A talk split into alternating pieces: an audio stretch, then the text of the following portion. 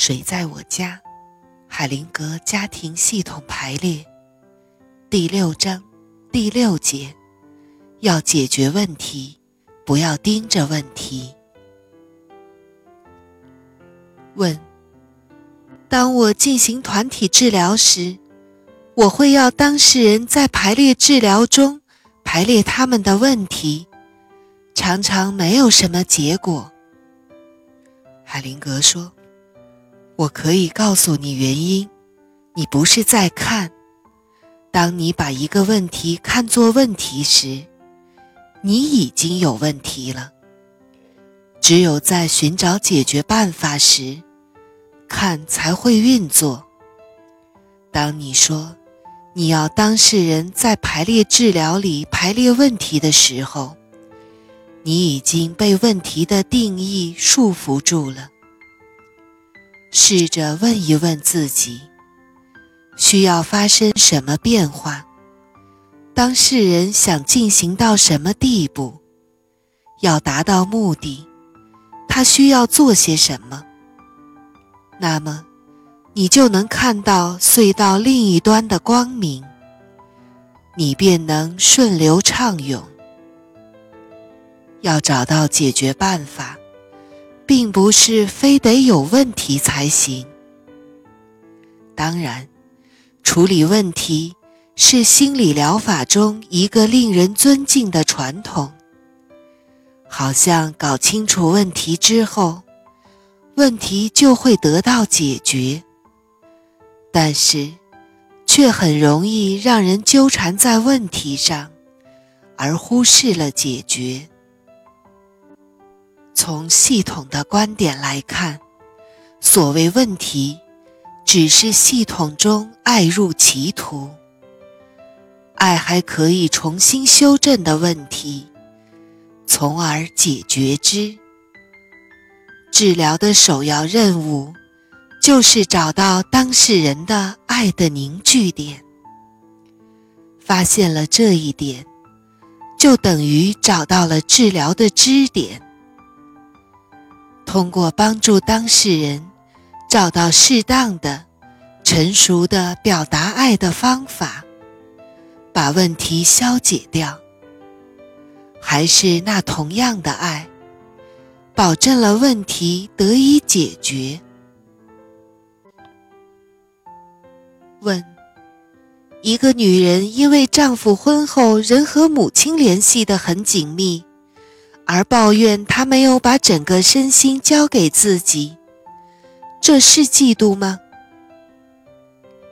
海灵格暂停了一段时间后说：“如果他说我尊重你对你母亲的爱，会有帮助吗？”海灵格对大家说：“这是一个很好的例子，让我们看到。”怎样把焦点从问题转向解决方法？只有在针对解决办法，而不是针对问题时，创造力才能发挥作用。朝着解决方面发展，全凭爱的力量。看，只能为合乎自然的意图服务，为爱服务。当我面对一个人的问题时，当我把它描述给当事人时，我是站在高人一筹的位置上的。但是，我们寻找的是相互平等的解决办法。找到解决办法之后，又会有另一个困难。就是有些人想要知道这方面的理论。当你用理论推测的时候，你就会迷失那个解决办法。理论解释的东西，常常比实际经验要少，并且反映不出经验的整体轮廓。我试着用理论解释一些发生的事情，只能反映出冰山一角。因此，我渐渐开始尽量不用理论。在进行工作时，不借助事情是怎样，或者应该是怎样这些理论。我把人们大量的实际经验积累起来，力求准确的描绘千变万化的实际情况，并把它们添加在我的宝库中。这样，我总是乐于接受新的经验。我也不担心看到的东西和理论相抵触。我进行的干预，也不受理论限制，也不必去验证到底谁是谁非。我能够随心所欲的去看那些经验对我是否有帮助。如果出现一些新的和意外的事情，那只是在我的宝库里。又增加了另外一个经验。问：您非常耐心的倾听别人诉说的方式，给我留下很深的印象。在发觉到他们沉浸在自己描述的问题里时，您会马上打断他们，很有分量。海灵格说：“是的。”当人们描述一个问题时，他是想让你信服，接受他对世界的看法。他们对世界的看法，能很好的解释他们的问题。那是一股强劲的拉力，因此，你必须很快打断他们对问题的描述。如果做不到，你就会被带到对方的信念系统中。一旦你接受了他们的信念系统，你就很难看到外边的任何事情。你就不能帮他们找到解决办法。一个女人曾经问我：“您做催眠吗？”我回答说：“有时做。”她说。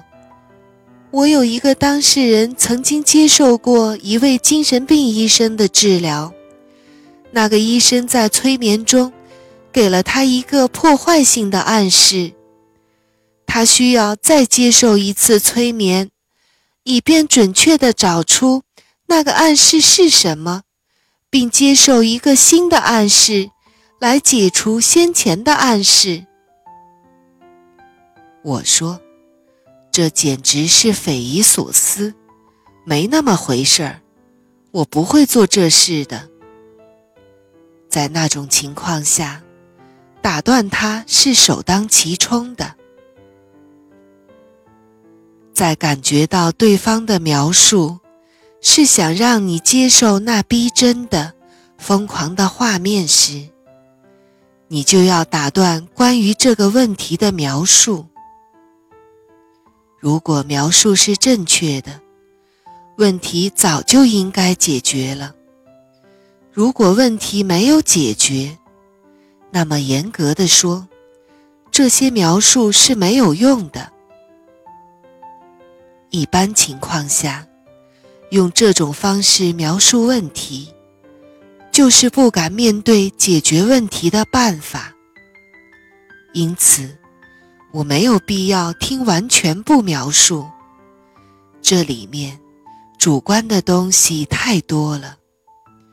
如果他们能正确的描述出来，他们就不会再谈自己的问题了。对一个问题的正确描述中，包含了这个问题的解决办法。